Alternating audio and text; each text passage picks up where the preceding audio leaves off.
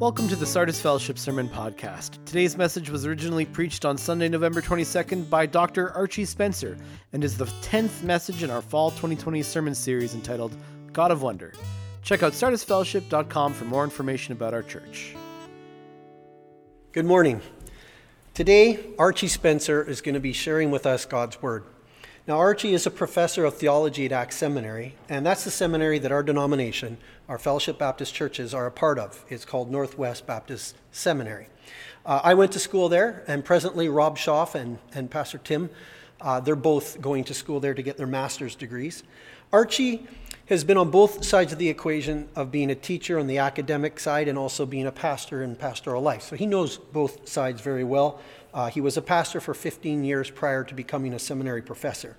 He's married to Shelley, and they have two grown children and three very adored grandchildren. Archie has served at our church for a number of years, uh, mostly in our area of men's ministry, but always willing to use the gift that God has given him for teaching, as he's shared many times with our congregation in various ways. Now, back in September, Archie heard that we were going to be doing the God of Wonder sermon series that we're in right now. And he invited me to come and join in on one of his classes online where he was teaching a section on the doctrine of God. You know, I marveled at his ability to, to share the wisdom and the depth of his understanding of who God is. And we're going to get a taste of that this morning. I have a deep appreciation for both Archie's head and his heart. Um, he is dedicated and has dedicated his life to learning and to teaching who God is and his word. But it's not just academic for Archie, it's in his heart. He cares about the people of God and all people to know who God is and to be in right relationship with him and to worship him and to serve him as their Lord. And so you're going to get a bit of a taste of that today in the message that he brings. It's coming from Isaiah chapter 40. And Archie has asked if I would read the entire chapter of Isaiah 40. Now, you need to know that this is a great chapter, but it's also a long chapter. So I invite you to join me as we read God's word to us today, Isaiah chapter 40. Isaiah chapter 40. Comfort, comfort my people, says your God. Speak tenderly to Jerusalem and proclaim to her that her hard service has been completed, that her sin has been paid for, that she has received from the Lord's hand double for all her sins. A voice of one calling, In the wilderness, prepare the way of the Lord. Make straight in the desert a highway for our God. Every valley shall be raised up, and every mountain and hill made low. The rough ground shall become level, the rugged places a plain. And the glory of the Lord will be revealed, and all people will see it together. For the mouth of the Lord has spoken. A voice says, Cry out. And I said, What shall I cry? All people are like grass, and all their faithfulness is like the flowers of the field. The grass withers and the flowers fall, because the breath of the Lord blows on them. Surely the people are grass. The grass withers and the flowers fall, but the word of our God endures forever. You who bring good news to Zion, go up on a, on a high mountain. You who bring good news to Jerusalem, lift up your voice with a shout. Lift it up. Do not be afraid. Say to the towns of Judah, Here is your God. See, the sovereign Lord comes with power, and he rules with a mighty arm. See, his reward is with him, and his recompense accompanies him. He tends his flock like a shepherd. He gathers the lambs in his arms and he carries them close to his heart. He gently leads those that have young. Who has measured the waters in the hollow of his hand, or with the breadth of his hand marked off the heavens? Who has held the dust of the earth in a basket, or weighed the mountains on the scales, and the hills in a balance? Who can fathom the Spirit of the Lord, or instruct the Lord as his counselor? Whom did the Lord consult to enlighten him? And who taught him the right way? Who was it that taught him knowledge or showed him the path of understanding? Surely the nations are like a drop in a bucket. They are regarded as dust on the scales. He weighs the islands as though they were fine dust. Lebanon is not sufficient for altar fires, nor its animals enough for burnt offerings. Before him, all the nations are as nothing. They're regarded by him as worthless and less than nothing. With whom, then, will you compare God? To what image will you liken him? As for an idol, a metal worker casts it. A goldsmith overlays it with gold and fashions silver chains for it. A person too poor to present such an offering selects wood that will not rot. They look for a skilled worker to set up an idol that will not topple. Do you not know? Have you not heard? Has it not been told you from the beginning? Have you not understood since the earth was founded? He who sits above the circle of the earth and its people are like grasshoppers. He stretches out the heavens like a canopy, he spreads them out like a tent to live in. He brings princes to naught and reduces the rulers of this world to nothing. No sooner are they planted, no sooner are they sown, no sooner do they take root in the ground, than he blows on them and they wither, and a whirlwind sweeps them away like chaff. To whom will you compare me? Or who is my equal, says the Holy One? Lift up your eyes and look to the heavens. Who created all these? He who brings out the starry host one by one and calls forth each of them by name. Because of his great power and mighty strength, not one of them is missing. Why do you complain, Jacob? Why do you say, Israel, my way is hidden from the Lord? Do you not know? Have you not heard? The Lord is the everlasting God, the creator of the ends of the earth. He will not grow tired or weary, and his understanding no one can fathom. He gives strength to the weary and increases the power of the weak.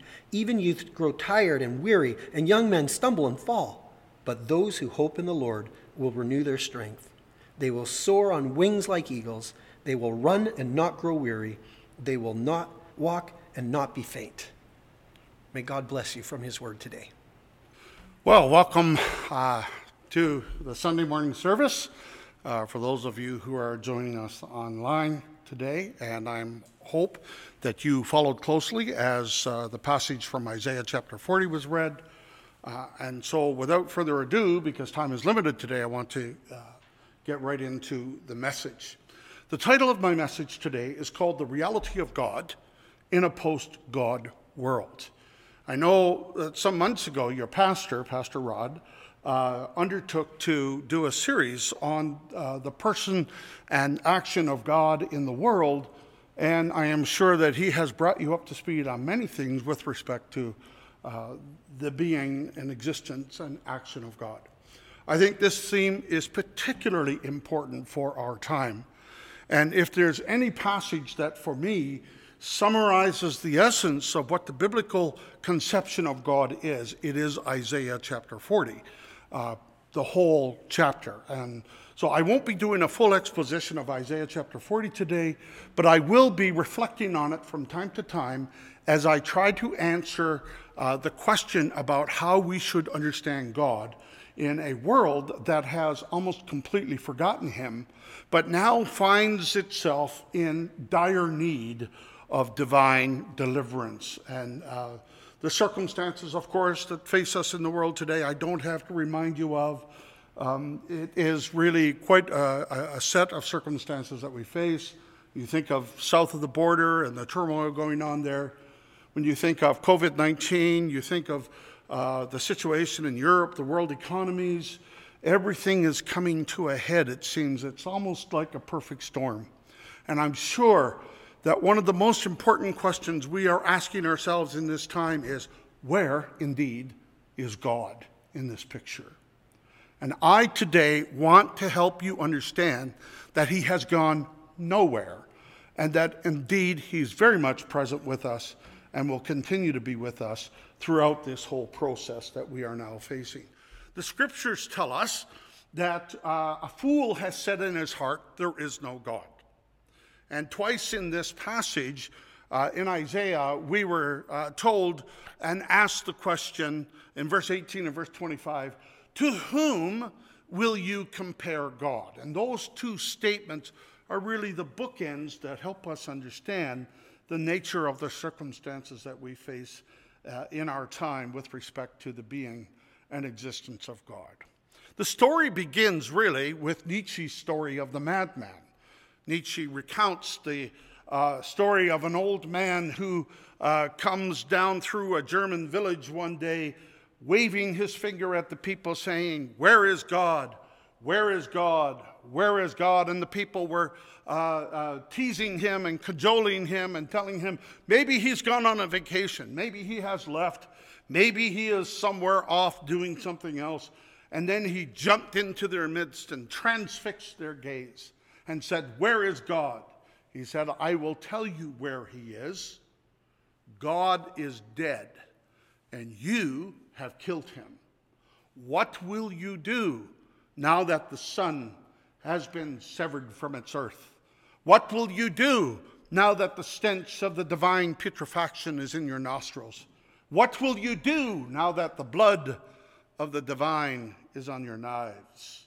And he went throughout the countryside and into all the churches announcing this requiem day, this death of God, and got thrown out, of course, every single time. And in the last church, he gets thrown out. He stands up, dusts himself off, and says, It's too soon yet for this message. But what are these churches now if they are not merely the sepulchres of God? Well, I'm here to say today that the death of God has been greatly overstated.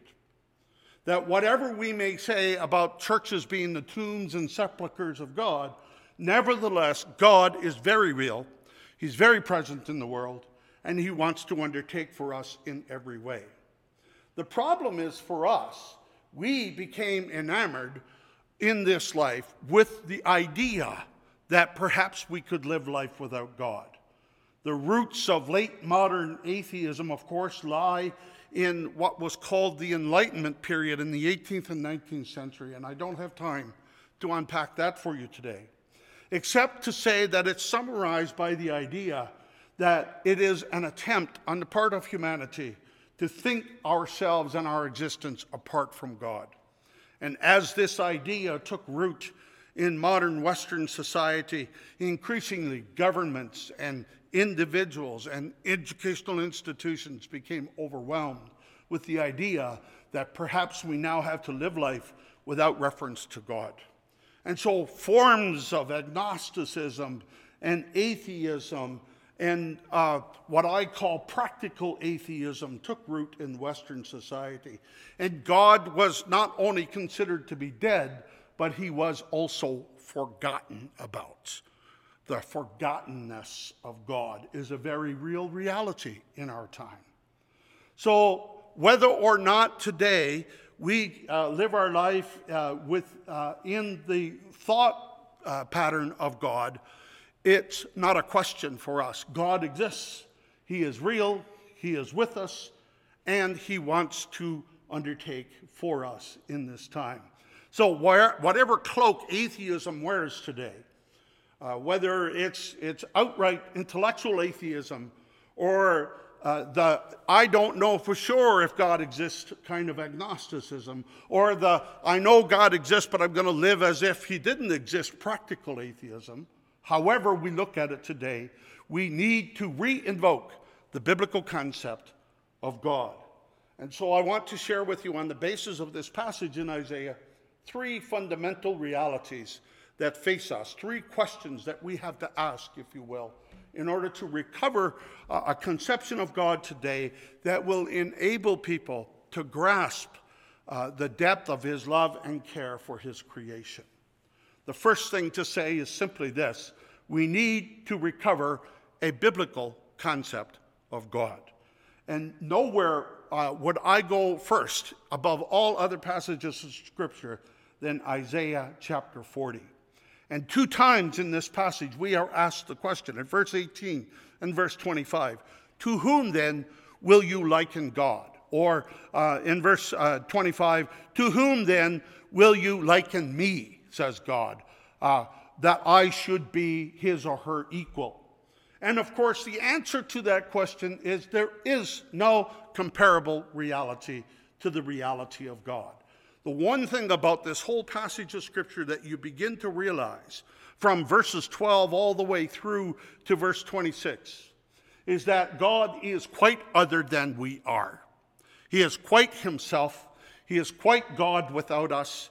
He does not need us to be God. He does not need his creation to be God, but that he is God in and related to his creation because in the freedom of his love, he has chosen to do so. So, the very first conception that we need to recover in the modern world today, regardless of the desire and the need to feel God's nearness, is the fact that God is other, that God is above his creation, that he was before his creation, he will be after his creation, and that his creation only exists in and through his action in the world. There is indeed nobody who can compare with God. And what this passage is saying to us in terms of the comparability of God is simply this that God was the one who laid the foundations of the earth. God was the one who flung the stars into space. God was the one who numbered the sands of the seas. God was the one who ordered the rotations of the planets. God was the one who brought out of nothing into existence everything and will oversee the passing of all if that is his will and way. That God was before, he will be after, he is in and through and all over creation. So there is never a time, never a place, never an understanding that is bereft of God's actual being, that is empty of God. God fills the universe with the fullness of his reality. He is absolutely beyond the Alpha and Omega, the beginning and the end, the Lord of glory, the one who sits, as, as uh, Isaiah tells us, enthroned above the heavens. So there is no other one but God. He is incomparable. And what this is saying to us from this passage in Isaiah is simply here all other attempts to displace God, whether they are attempts to create idols within ourselves, or whether they are attempts to create idols on national levels or uh, some other religious reality, these are all attempts that not only falsify the nature of God's relation to his creation, but they falsify our own self understanding because it is God who gives us that fundamental reality. Now, while I say in this passage that we must start from the otherness of God, there is another principle that is rooted in the very being and action of God that is also equally important, and that is the nearness of God. If you read the first 12 uh, or the first 11 verses, what are they? They are verses that are announcing to Judah, who is facing, by the way, the potential of exile in Babylon, uh, the loss of its center of worship, the loss of its political life, the loss of its economic life. It is facing oblivion, almost in terms that we are facing certain circumstances that threaten our existence today. But in the face of all that, God comes to them and he says, I will care for you like, uh, like I care for a ewe, a nursing lamb with a ewe. I will be gentle with you. I will uphold you. I will be on your side and on your behalf. Like a shepherd, he will tend his flock. His arm will gather the lambs together and carry them in his bosom. So God is not only absolutely other, he is not only the God of all creation, the God who is beyond creation, but he is the God who is in and with creation, sustaining it, holding it up, seeing it through to its proper end and uh, desire and design according to his creative will. There is no place in heaven that is without God. There is no place in creation that is without God. God superintends in every sense of the word. And just as in himself, he is far from us, different than us, absolutely other than us, nevertheless, in the tenderness of his love and mercy and will, he chooses to be one with us, to come near to us, to be in creation with us. You see this uh, as bookends, really, of this whole passage in Isaiah chapter 40. The first 12, the first 11 verses are all about the nearness of God. And then verses 27 to the end of the chapter, you know, why do you say, O Jacob, and assert, O Israel, my way is hidden from the Lord? Which is, by the way, equivalent to saying, God is dead. He doesn't care about my circumstance and the justice due me escapes me uh, my notice uh, um, of my God. Uh, do you not know? Have you not heard? The everlasting God, the Lord, the creator of the heavens and the earth, does not become weary or tired. His understanding is inscrutable. He gives strength to the weary, and to him who lacks might, he increases power. Though youths grow weary and tired, and vigorous young men stumble badly. Yet those who wait upon the Lord will renew their strength. They will mount up with wings like eagles. They will run and not grow tired. They will walk and not become faint. So, the, the very essence of God's being is not just that He is the Lord of all creation, who is absolutely distinct and incomparable with all other reality. He nevertheless is the Lord who, in the freedom of His love, undertakes to create an object of His love. And then, not only to create the object of His love, but in that love, come in and uphold them in His hands, sustain them in their life, see them through to the purpose that He intends for Him. There is no reality that faces us today that is beyond the grasp and the care and the love and the upholding of the God who is near to us. So God is other than us, but He is near to us. Now, this is the biblical picture of God that we need to carry everywhere we go today. For those who lose hope that God is uh, anywhere near them in their circumstances, they need to understand that they are held in the hand of God. For those who, in their uh, pride, uh, decide that God doesn't matter and that He doesn't exist, they need to understand that He's still God without them. And for those of us who know that He is with us and near us, we need to live in that reality and remind one another every single day of that reality. So, the first thing we need to do, folks, is to recover this biblical conception of God's otherness and nearness in unity so that we can understand Him as the Lord of creation and yet the one who sustains us in it all. But not only this, we uh, have to understand that we need to think about God properly. We need to consider Him. We need to meditate upon His being. One of the reasons why Western society has fallen into atheism or agnosticism, the loss of any kind of knowledge of God, the forgetfulness of God, if you will, is because we have turned our minds away from Him.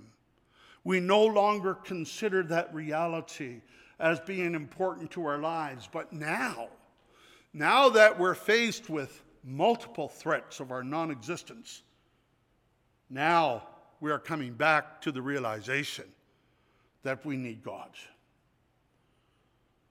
The very first thing you need to understand is where God comes from. God does not come from you or I.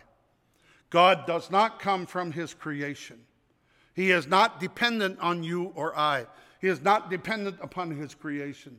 He's not dependent even upon any particular theology. He is dependent upon himself. God comes from God. God is his own origin. And this is important for us to think about and meditate upon because it reminds us of a couple of things. Number one, it reminds us daily of the fact that regardless of sometimes uh, living like uh, we assume uh, it is the case, we are not God. And He is not molded or shaped by us. He can never be an object of our uh, uh, idolatrous ways of thinking. He can only ever be himself, free in himself. And therefore, when we think of how he exists and how he is in himself, his essential being, we need to understand that his existence is qualitatively different from ours. Whereas he comes from himself, our existence depends upon him. You and I depend upon him for the first breath of our life that we take. We depend upon Him for the last breath of our life that we take. We depend upon Him for the clothes on our back, for the shoes on our feet, for the thoughts in our mind. We depend upon God for the sum totality of the reality of our life. And you and I are never given the freedom to create our own reality on that level. God is the one who creates us and sustains us and cares for us and is near to us like a brother, the scripture says. We need to once again, therefore, understand that the freedom and sovereignty of God are unassailable. I know that in modern Christianity in many circles today that that is a very unpopular message. But folks, any God who is not free in himself is not God. He is only some figment of our imagination. Perhaps he might be some divinized conception of being with a little extra added. Or perhaps it's just that we ourselves would like to be God, so we remake him over into our own image. No, all of the qualities of God's being, all of his attributes, his power, his wisdom, his knowledge, his love, his faithfulness, his goodness, and the list goes on and on and on. All of these speak to a quality of his being that is far above our being, a reality that determines us in our essence, the nature of the being that creates and sustains the whole of the universe. God is the God of creation. As such, we call him Father. And in that sense, he is a relational God. You see, that's the beauty of this passage as it moves in the first uh, uh, 11 verses uh, to uh, uh, the, an expression of God's love and care for Jacob, for, for Judah, uh, for the nation that faces exile, and his promise at the end in verses 27 and following to sustain her, to uphold her, even when she's faint, even when she's weak. She will be borne up on wings like eagles because this God who is free in himself, who is sovereign, is nevertheless the God who understands and knows our circumstances and meets us where we live and knows how we suffer and is acquainted with our suffering in a very deep and personal way.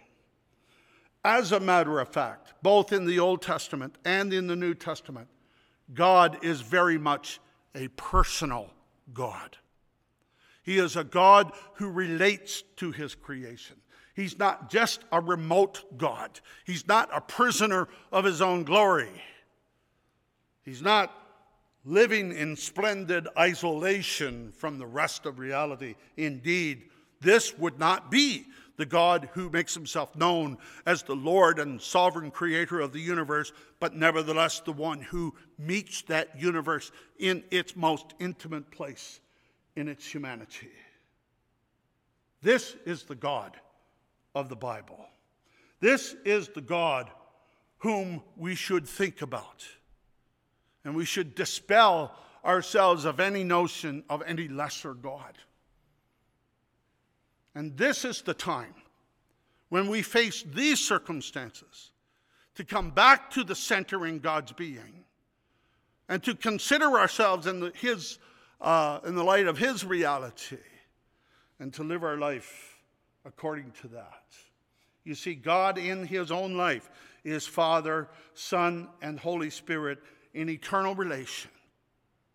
And in that relatedness, He uh, counsels among himself to include within him the human, the creation. And in that moment, he loves it, he gives itself, himself to it, draws it into his being, and communicates and relates. So, the other th- principle that we need to get a hold of today is the nature of uh, God as a person. And with this point, I will finish. God is a personal God. Now, here's the thing we need to remember our access to God the Father, God the Son, God the Holy Spirit, as an eternal relation is given to us in the person and work of Jesus Christ of Nazareth. How do we know, on the basis of the Isaianic passage that we read, that indeed God is with us in this creation? That God undertakes for us in our circumstances? Well, because we are told that in the Word, God became flesh and dwelt among us, and we beheld his glory. Glory as of the only one from the Father, full of grace and truth. And verse 18 of John 1 says, No one has seen the Father at any time, but the only unique one from the Father. He has, and the tense of the Greek here is past perfect. It means completely made him known unto us. So the fullness of the revelation of God's being, who, nevertheless, being free in himself and transcendent and over and above the world, relates to us in this person of Jesus Christ of Nazareth as God and as man, takes upon himself flesh for our sake, relates to our suffering, enters into our hearts and minds, takes upon himself sin, even though he was in his life sinless. He who knew no sin became sin for us that we might become the righteousness of God.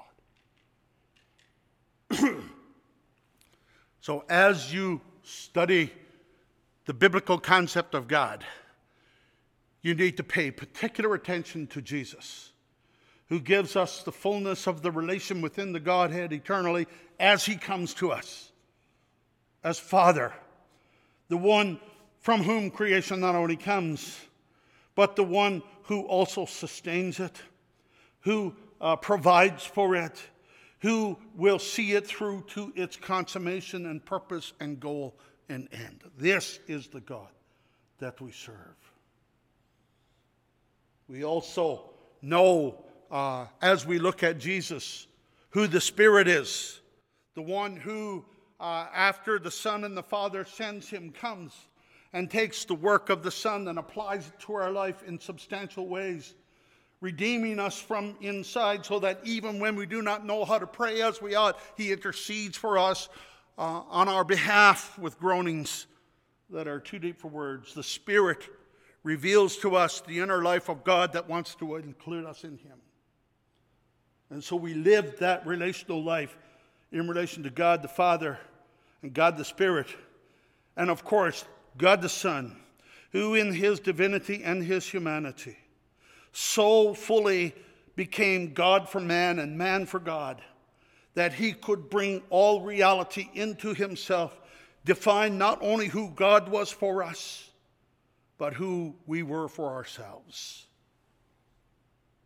And you know, folks, there is no knowledge of self without the knowledge of God. Calvin was very wise when he said the knowledge of God and the knowledge of self must be held together. And indeed, as we come to this knowledge of ourselves through our knowledge of God, as we indeed enter into the same kind of relationship that's expressed in the great commandment love the Lord your God with all your heart, soul, strength, and mind, and the other commandment that is, as Jesus says, like unto it love your neighbor as yourself. In the double commandment of love is the fullness of the expression of the God that we need in the here and now.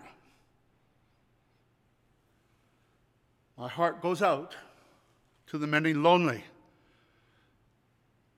to the people who are either in isolation because of contact with COVID 19 or are in isolation because of their vulnerabilities or are in isolation because they've chosen in their own minds to run away in this circumstance. I'm here to say to you that the love of God and the love of neighbor can roll over any virus anytime. There is no virus that can touch relational love. To love Him, to know Him, to serve Him. That is the goal for us in respect to the being and existence of God. If you really want to pursue God in His personal, relational reality, you will come to know Him personally. You will share him with your loved ones and with your friends and with your neighbors. And you will love him with your whole heart. For in that reality is the reality of God. So, no matter what the world tells you, folks, we do not live in a world without God. we live in a world shot through with the divine. Denying the reality of God does not make it so. I love that t shirt I saw at one point. I did see a t shirt, God is dead, Nietzsche, you know, and then another t shirt, Nietzsche's dead, God, you know. it's an interesting uh, juxtaposition. The final word on God is never spoken by a human, it's spoken by God Himself. Acknowledging God's reality is the beginning of wisdom. To deny the reality of God is to consign the world to hopelessness and despair. And we do not serve such a God. The reality of God, indeed, is the ground that gives meaning to all of life. God bless you all. Thanks for listening to the Sardis Fellowship Sermon Podcast. For more information on Sardis Fellowship, please check out sardisfellowship.com.